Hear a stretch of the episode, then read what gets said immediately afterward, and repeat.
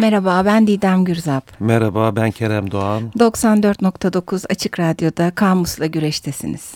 Kamus'la güreşmeye devam ediyoruz. Bu hafta H harfindeyiz. H harfindeki kelimemiz de hırsız. Evet. Biraz çetrefilli bir kelime seçtik yine. Ama hani bununla ilgili olarak elimizde de bayağı bir bilgi var. Bayağı bir çağrışım var. Evet değil mi? Günümüzde e, çok fazla kullandığımız bir kelime. Hı hı. E, en çok ne çalınıyormuş biliyor musun Keremciğim? Bilmiyorum canım söyle bakalım. Çakmak çalınıyormuş benim yaptığım araştırmalara göre ve çok böyle... Bir şey, şey itiraf edeyim ben de çakmak çalıyorum. Ay benim bir yakınım var o da hep çalıyor. Bazen şaşırıyorum cebimde 3-4 tane çakmak kalıyor. Renk renk. Evet. Peki bir de böyle gene çalınması sorun görünmeyen başka şeyler var. Ne gibi? Yani kitapla çiçek için de öyle denir. Almak mübahtır hmm. sorun değil denir. Evet ya TÜYAP'ta ben bir dönem çalışırken yayın evinde sık karşılaştığımız bir vakaydı yani kitap hırsızları. Hani bazen ne yapacağımı şaşırıyordum. Acaba nasıl bir tavır ha, takınacağız Fark ediyorsunuz diye. mesela. E tabii. Ha, bir de arkadaşlarının kitaplarını çalanlar var. Hatta Anatol Frans'ın öyle bir sözü vardır. Bilmiyorum. Başkalarına kitap ödünç vermeyiniz. Ben kütüphanemi öyle yaptım diye. ben artık pek vermiyorum mesela yazıyorum kütüphaneci gibi. Kime verdim? Öyle mi? Şeklinde. Evet. Ben dağıtmaktan yanayım ya. Başka neler var? Kleptomani var. Değil mi? Başkalarının eşyalarını çalma hastalığı gibi bir şey. Evet. Bu da ilginç bir şey. Bayağı tanısı konmuş bir hı hı. rahatsızlık. Bilmani, evet, evet. Ya bu otellerden bir şey yürütme de kleptomaniye giriyor mu? Girmiyor herhalde. Böyle bir bardak Değil, alayım, havlu alayım yani. falan.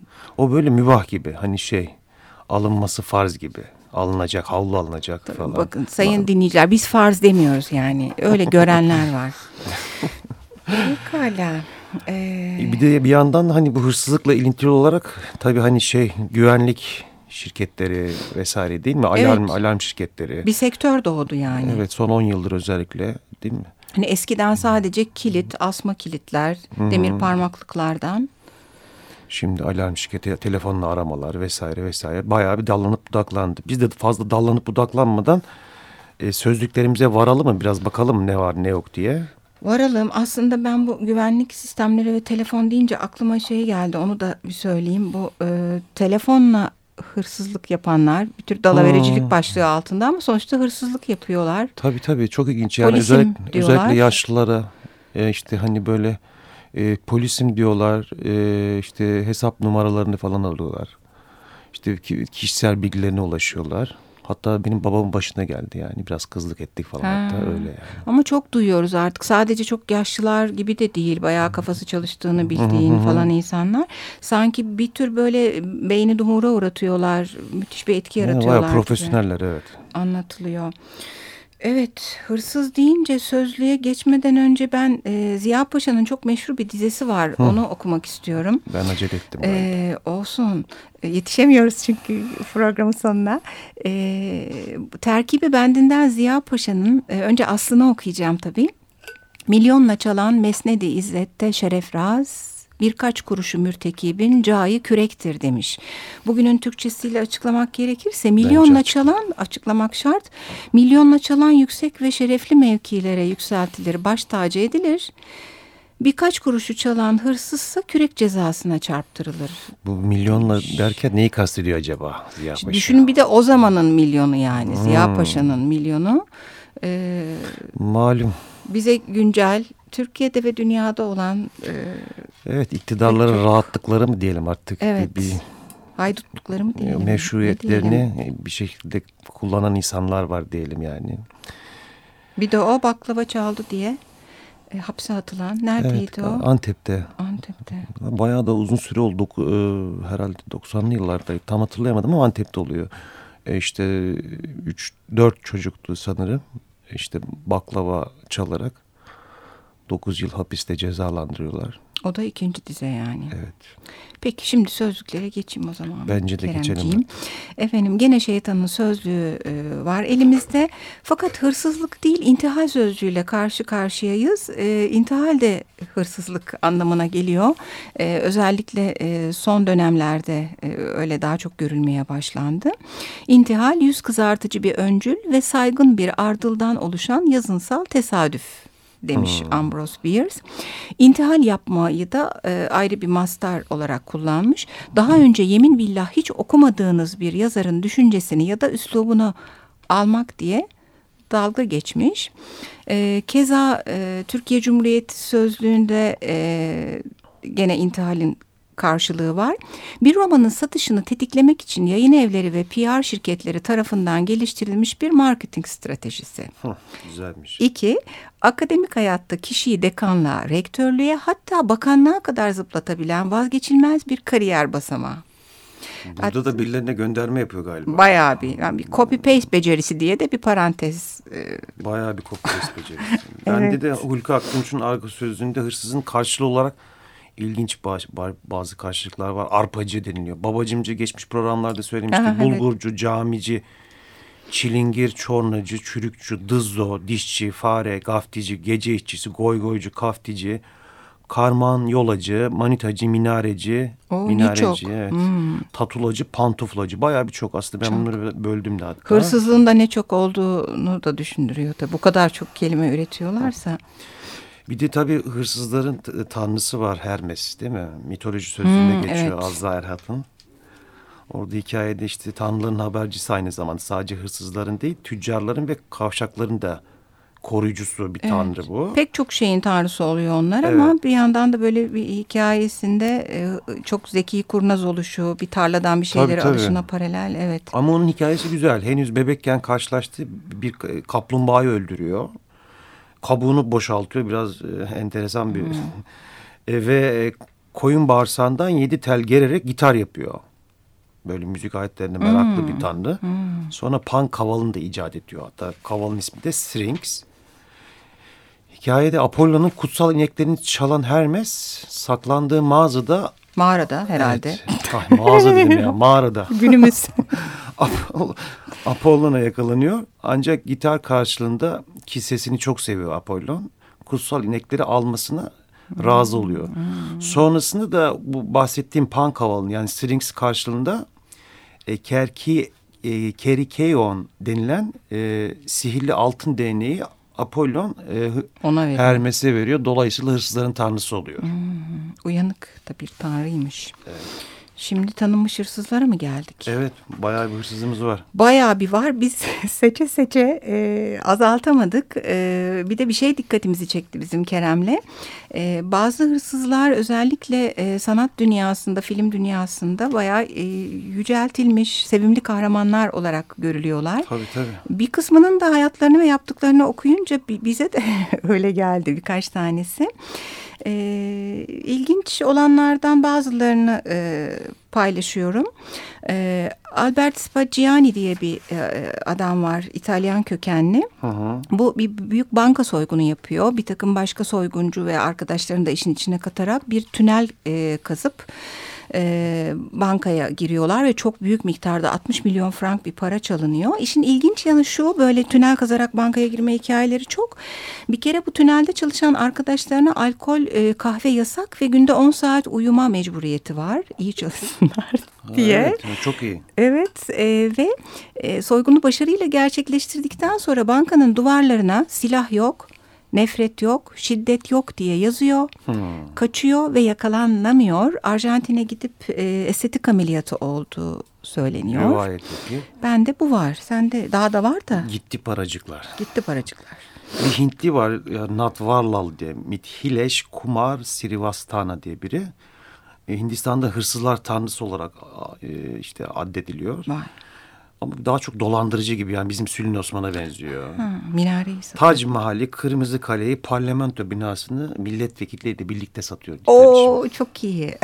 o Sülün Osman'ı geçmiş sanki. Evet, milletvekilleri birlikte satması çok iyi olmuş. Doğduğu ha. köyde heykeli varmış Bangra diye bir köyde sekiz kez yakalanıp sekiz kez kaçabilme ma marifeti var. Ha, bu kaçma olaylarında da çok başarılar ilginçtir. Ben de John Dillinger diye e, bir adamı e, inceledim. Bu da e, film kahramanı olan Johnny Depp'in oynadığı ha. bir hırsız. 1930'lu yıllarda bu ekonomik buhranın olduğu dönemlerde hırsız. Şiddetten kaçındığı ve aynı zamanda çok cana yakın bir adam olduğu için neredeyse bir halk kahramanı olarak da görülüyor. O dönem çünkü bankalar da ekonomik buhranın ha. sebebi olarak görüldüğü için. E, o da her yakalanışında çok başarıyla hapisten kaçmış. Hatta bir keresinde girdiği tuvaletteki bir siyah tahtayı böyle silah hmm. biçiminde e, kullanmış ve silah olduğuna insanları ikna ederek kaçmış. Bu da enteresan bir zeka tabii yani. Çok çok o, o da şey e, bir FBI'nin bir pususunda öldürülmüş. İşin ilginci sürekli onunla özdeşleşen kullandığı bir silah markası daha sonra Dillinger olarak anılmaya başlamış. Hmm, Gerçek markası unutulup. Ya. Evet. Bir de Jesse James var. Ha. Meşhur Amerikalı. Bir sürü filme, müziğe e, hani e, esinlenmiş insanlar. E, işte Red Kit'te geçiyor hatta. Hatta bir, bir çizgi romanı daha geçiyor Mavi Ceketliler. Amerikalı modern Robin Hood deniliyor. Gazetecilere mülakat verecek kadar meşhur. Vay. Hatta kendini bu mülakatlarda İskender'e, Sezar'a, Napolyon'a benzetirmiş. Bildiğim kadarıyla müzesi var. Oha. Peki, yani, Filmini izlemiştim ben de. Evet. Bu Robin Hood gibi görme hali malum Robin Hood'u da anmadan geçmeyelim. Evet, Sherwood Ormanı mıydı? Sherwood Ormanı'ydı evet. Ee, ben de çok kısa gene birkaç e, isimden bahsedeyim sonra şarkımıza geçeceğiz.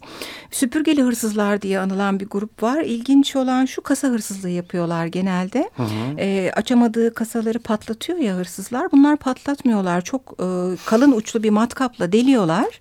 Sonra o deldikleri yere aşırı güçlü bir elektrik süpürgesi dayıyorlar ve elektrik süpürgesiyle çekiyorlar paraları. Ben bu hikayeyi gerçekten ayrıntısıyla merak ediyorum. Ona daha da ayrıntıyla bakacağım. Böyle bir e, evet yani. O nasıl bir elektrik süpürgesi acaba yani? Bayağı bir güçlü. Paralar herhalde. bir de herhalde böyle de, böyle bantla, bağlı değil bağlı herhalde. değil herhalde. Ben böyle geliyor yani falan. Sonra filmlere konu olan meşhur e, Bonnie ve Clyde var. Aynı zamanda aşık bir çift bunlar. Barrow Gang diye anılıyorlar.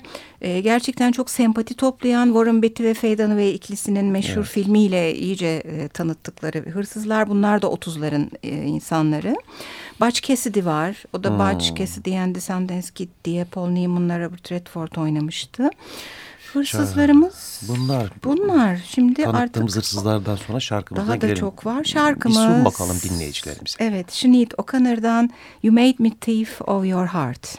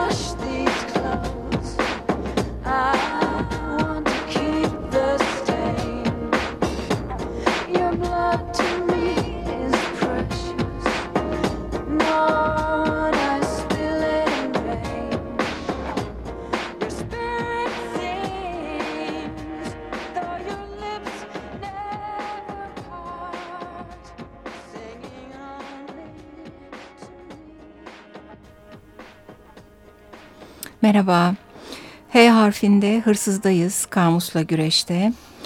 Ee, şimdi karşımızda sanatçı bir hırsız var, Jean Genet. E, hatta çok tanınmış kitabı ayrıntı yayınlarından çıkan Hırsızın Günlüğü evet. e, öz yaşam öyküsünü de içeren bir kitap. Çok ilginç bir öz yaşam öyküsü var. Evet yani çok kısa hayatından bahsetmek istiyorum. Kitabı iştenlikle tavsiye ediyoruz Kerem'le ikimizin de okuduğu bir kitap. E, çok zor koşullarda büyümüş, e, çok küçük çocukken e, terk edilmiş, e, 10 yaşında yetimhaneden kaçmış falan ve sonuçta hırsız olmuş. Hırsızlık, kaçakçılık gibi işler sonucunda hapse giriyor. Hı hı. E, bu hapse mahkum edildiğinde bir takım şeyler de yazıyor bu arada. Dönemin çok meşhur yazarlarından André Gide, Jean Cocteau sanatçılarından Sartre gibi evet ünlü yazarların dikkatini çekiyor. Ve Cumhurbaşkanı'na verdikleri bir dilekçeyle cezası affediliyor.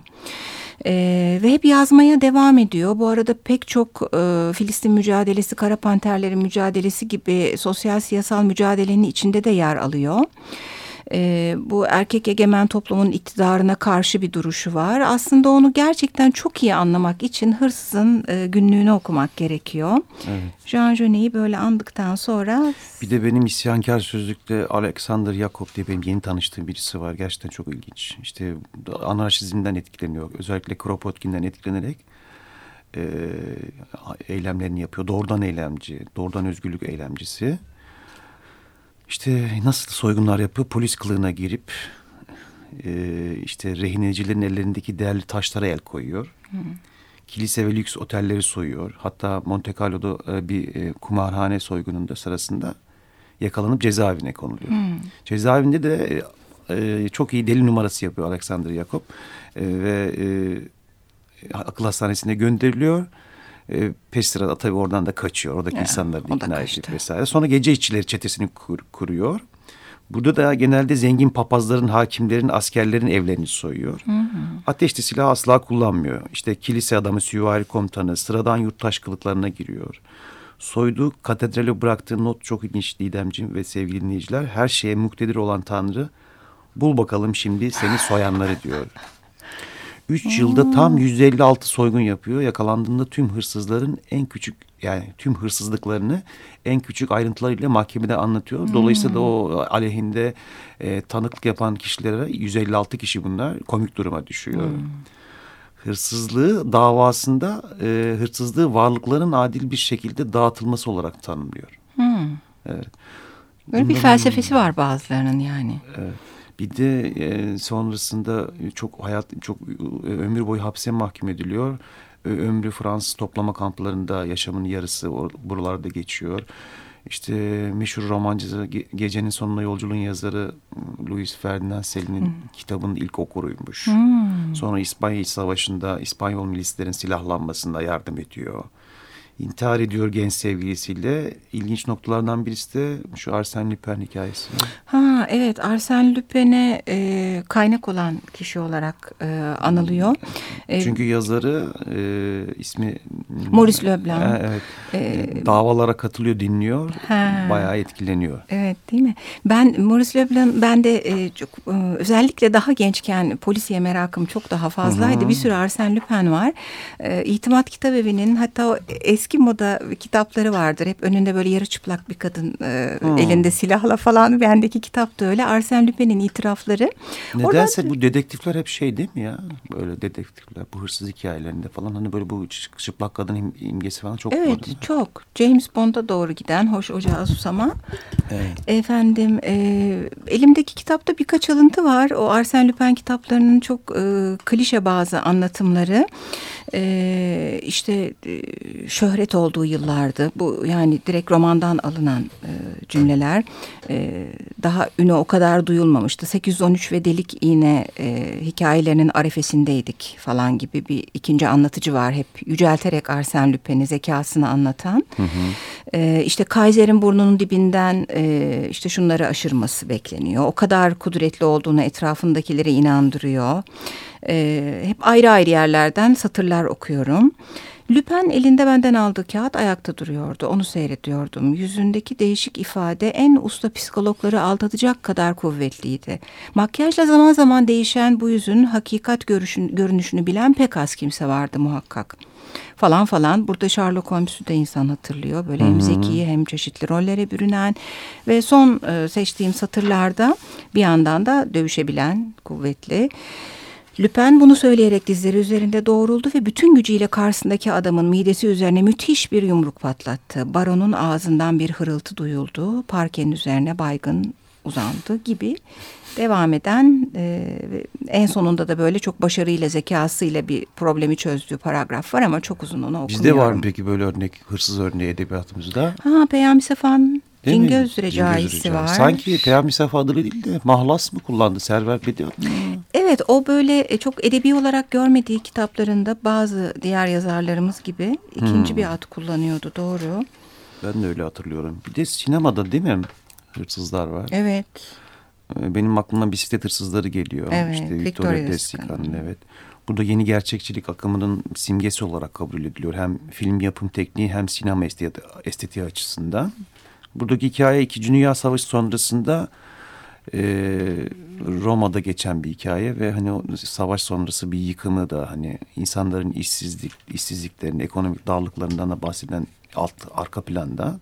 Evet, Öyle bir durum söz Burada daha trajik bir evet. şey var. Antonio Ricci diye bir iş arayan birisi var ve o e, yeni iş için işi için aldığı bisikleti ve çok gerekli olan bisikleti çalınıyor. Hmm. Oğlu ile Roma'da bir seti arıyorlar. Evet ya hatırlıyorum ben filmi. Yani Biraz hayal meyal çok eski ama. Hüzünlü bir filmdi. Bir hırsız filmi daha vardı. Rus filmi miydi? Evet evet Pavel Çukray'ın bir filmi var.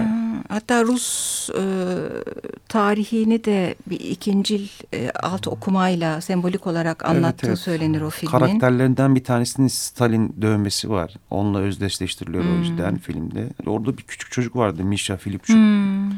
Hatta afiş Çok onun üstüneydi sanırım. Hı hı. Sonra ne işte daha popüler olan son dönemde rezervuar köpekleri. Değil mi? Ocean Eleven falan hep hırsızları. Biraz kutsanma hikayeleri de var devam sanki ediyor. hırsızların? Çok doğru. Bir de resimde nasıl hırsızlar var galiba değil mi? Çok meşhur Ay, işte çok... tabloların çalınma hikayesi evet. var. Evet. Benim elimde bir kitap var. E, ilgi duyan herkese nacizane tavsiye ediyorum. Simon Hopt'un Kayıp Eserler Müzesi Yapı Kredi yayınlarından çıkmış. Hı hı. E, çok enteresan hırsızlık hikayeleriyle dolu. Birkaç tanesini paylaşacağız biz Kerem'le. Ee, en bilinenlerden biri yakın tarihli sayılır. 94 Birlikte Oslo Ulusal Galeri'den Edward Munch'un çığlık eseri e, çalınıyor. E, bunun bir de şey, bir talihsizliği var. E, söyleyeceğim şimdi. Çalınıyor bir süre sonra bulunuyor. 2004'te bu sefer e, Münch Müzesi var gene Norveç'te. Hmm. Naçizane görmüş idim. E, Oradaki mümkün de bu tablonun çünkü versiyonları var birkaç tane. Bu sefer versiyonlardan biri çalınıyor. Hmm. Ee, başka e, çok meşhur hırsızlıklardan biri e, Boston'da Isabel Stewart Gardner diye bir müze var. E, aynı adlı çok zengin e, sanat koleksiyonu olan bir hanım evini müzeye çevirmiş. Orayı da gördüm yoksa? Gördüm vallahi. Onu söylemeyeyim dedim ama. Efendim e, oradan da polis kılığına girerek e, pek çok e, tabloyu çalıyorlar. Hatta sonra o çalınan tablolar bulunamıyor ve yerleri boş olarak duruyor e, şu anda. E, bir de e, meşhur Mona Lisa'nın çalınma hikayesi var. Ha evet onu da e, dinleyicilerimize paylaşalım. Vincenzo Perugia diye bir meşhur bir hırsız var. Kendisi Louvre Müzesi'nde çalışıyor değil mi? Marangoz. Marangoz. Ha, marangoz. marangoz. Mona Lisa'yı çalıyor. Evet, evet, orada yapılan bir tadilat esnasında. Evet, iki yıl saklanıyor e, tablo. Sonra, Sonra çıkıyor ortaya. filmi çekiliyormuş. Joe Medeiros diye bir yönetmen. Hı, onu bilmiyordum. Filmini çekiyor. Ee, ben de bilmiyordum. Bir de e, bu sanat hırsızlıkları sonsuz dediğim gibi ilgilenenler kaynağı dönüş yapabilirler. E, aslında üçe e, ayırmak mümkün benim gördüğüm kadarıyla. Bir bu bireysel hırsızlıklar var. Giriyorlar müzeye ya da birinin Aha. evine bir önemli eseri çalıyorlar. Ee, bir e, savaş, yağma ve fetihlerle e, karşımıza çıkan hırsızlıklar var. Onlara da hırsızlık demeliyiz. Hı hı. E, bir de kopyasını yaptırarak aslıymış gibi satma dolandırıcılıkları var. E, bu fetihlerle olanlara meşhur San Marco atlarını söylemek mümkün. Yani 1204'te İstanbul'dan Venedik'e gidiyor. Sonra Napolyon 1700'lerin sonunda Paris'e götürüyor. Napolyon hmm. yenilince tekrar Paris'ten Venedik'e dönüyorlar. Evet. Gibi bir hikayeleri var. Şimdi programımızı bitirirken e, ben şu Ziya Paşa'nın okuduğum beyitiyle e, senin bahsettiğin Alexander Yakup'un alıntısı arasında bir bağlantı kurdum. Hırsızlar, hırsızlık çeşitleri. Orada hırsızlığı varlıkların adil bir şekilde dağıtılması olarak tanımlıyor. O anlamda galiba hırsızlığı düşünürken e, tanımlamasını da belki hani yeniden üretilebilir. Mülk kavramı Muhtemelen üzerinden. Muhtemelen üretiliyor da yani özellikle anarşizmin kuramcıları değil mi? Proudhon mülkiyetin hırsızlık olduğunu işte atıyorum yani bir sürü iktidarın olanaklarından yararlanarak hamuduyla götürenler hmm. sadece iktidar değil yani işte sanayicileri düşün kapitalizm işte birçok evet. şeyi düşündüğün zaman baklava hırsızlarının e, aldığı cezalarla karşılaştırdığım zaman kendi açımdan e, evet. e, hangisi adaletli oluyor? Ya da mülkün Allah'ın olduğu düşüncesinden yola çıkarak o mülkün nerelere gittiği. Biraz e, şaibeli. Evet, biraz da sorgulaması gerektiğini düşünüyorum insanların. Programımızı bitiriyoruz. Bitiriyoruz. Hoşçakalın. Haftaya görüşmek üzere. Allah'a ısmarladık.